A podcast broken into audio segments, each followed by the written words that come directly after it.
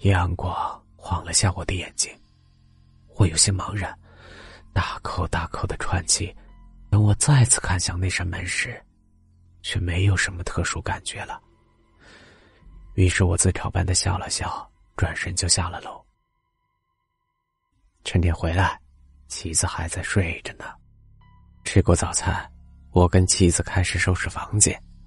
刚把东西基本清理完，几个要好的朋友就打来电话，说是晚上过来热闹热闹。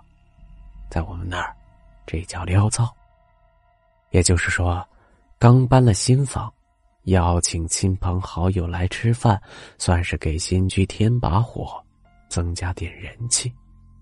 我跟妻子商量了一下，就答应了下来。毕竟都是从小玩到大的朋友。男男女女都有，也都是互相认识的。放下电话，我和妻子说了一声，就开门准备去菜市场买东西。结果一脚又踩在楼道里的冰块上，我这才想起来，早上还没跟对门说这事儿呢。于是，我重新走到邻居家门口，敲响了他家的门。然而，足足过了几分钟，始终都没有得到回应。我下意识的朝着猫眼张望过去，我清楚的看到，原本是亮的猫眼，结果立马就黑了。我知道。邻居肯定正在里面看着我呢，于是，我咧嘴笑着说：“是我对面邻居。”里面的人依旧没有说话。又过了半分钟左右，一股紧张的气氛笼罩在我的心头之上。这种感觉让我有些局促不安。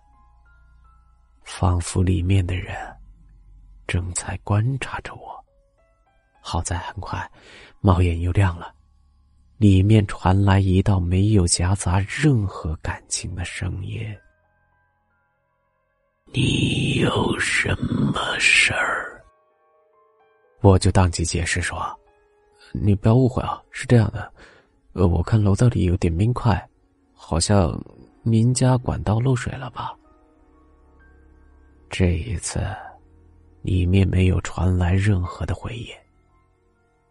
我愣了愣，接着又说：“呃，还有啊，昨天晚上我还听到你家敲墙壁的声音，呃，这导致我跟妻子一晚上都没有睡好。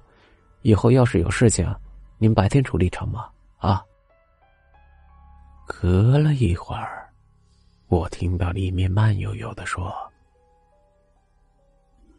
没别的事情了吧？哦哦，没没没，就这样，谢谢你啊。说完，我直接转身就准备离开。就这一下，我仿佛又看到猫眼里闪过一道黑影。晚上，朋友们来了。闹了好一会儿才结束，我把他们送下楼，看着他们开车离开了，转身呢就快步朝着楼上走去。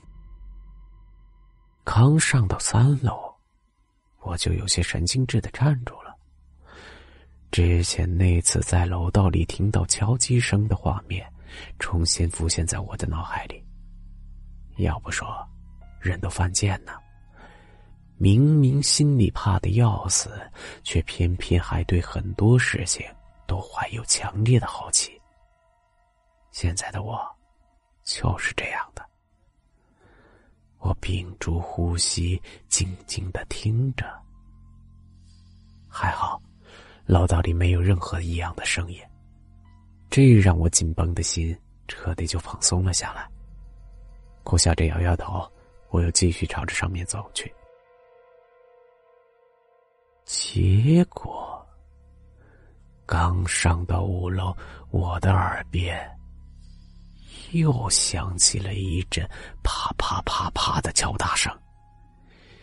也不知道是哪里来的勇气，我猛然向上窜去。可是，当我迈开脚，就踩在了地上的冰。毫无准备的情况下，脚底一滑，整个人直接从台阶上一个后仰，摔倒在了过道上。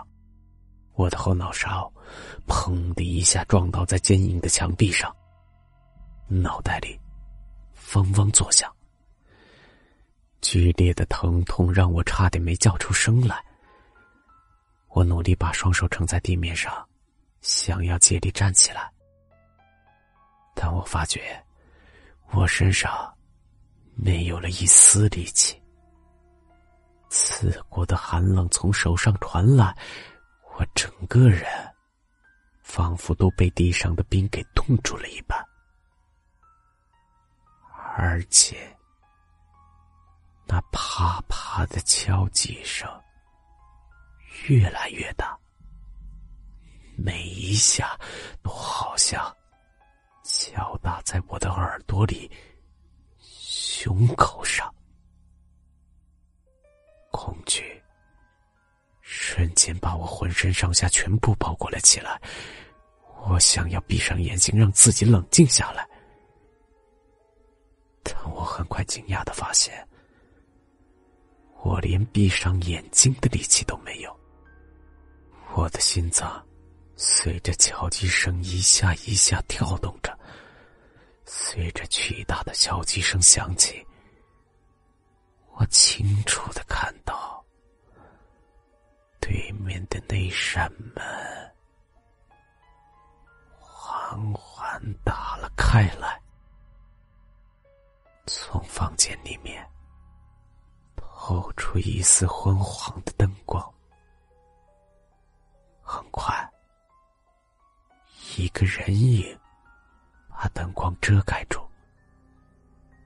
我仿佛看到一个黑影从门里缓缓走了出来，他的手里拎着一把铁锤。在一下一下敲击着旁边的墙壁，我用尽全身力气，猛然睁大眼睛，人影一步步朝着我走来，我身上的毛孔在这一刻全部打开，我能看到，在月光反射下，结满冰块的地面，他朝着我。缓缓走了过来，但是我看不到他的样子。忽然，他的手停了下来，我隐约间看到他把手里的铁锤缓缓举了起来。看到这儿，我心里开始发毛，他这是要干什么？是准备杀死我吗？不不不不不，我不敢再往下想。我无力的看着他，紧接着，我就听到额头上咔嚓一声响，一阵凉意袭来，还有一股热流从脑袋上。流了下来。